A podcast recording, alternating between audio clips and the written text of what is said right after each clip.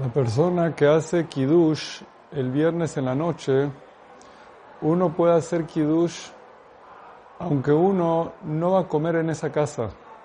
Por ejemplo, si uno va a hacer Kidush en casa de su mamá, y uno le quiere hacer Kidush a su mamá, y después quiere volver a hacer Kidush en su casa, y va a hacer otra vez Kidush en su casa. O quiere hacer Kidush a una vecina o un vecino que no sabe hacerlo, y él le quiere hacer al vecino y después a él. Y así quiere hacer Kiddush en tres o cuatro lugares.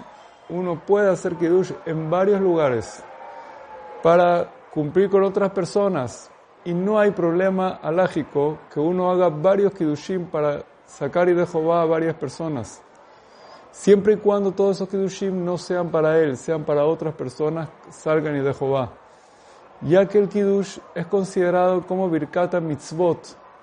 Y en la verajá de las mitzvot uno puede hacerlo para que otros cumplan la mitzvah, ya que la verajá de las mitzvot es una mitzvah de todo el pueblo judío y uno es parte del pueblo judío y uno puede hacerla para que otros cumplan la mitzvah. Incluso si esos que van a cumplir son niños, uno puede hacer la mitzvah para que los niños cumplan la mitzvah. Incluso si tú ya cumpliste el Kiddush, ya comiste, puedes hacer otro Kiddush para los que no cumplieron y escuchen el Kiddush y salgan de Jehová y no hay ningún problema con eso.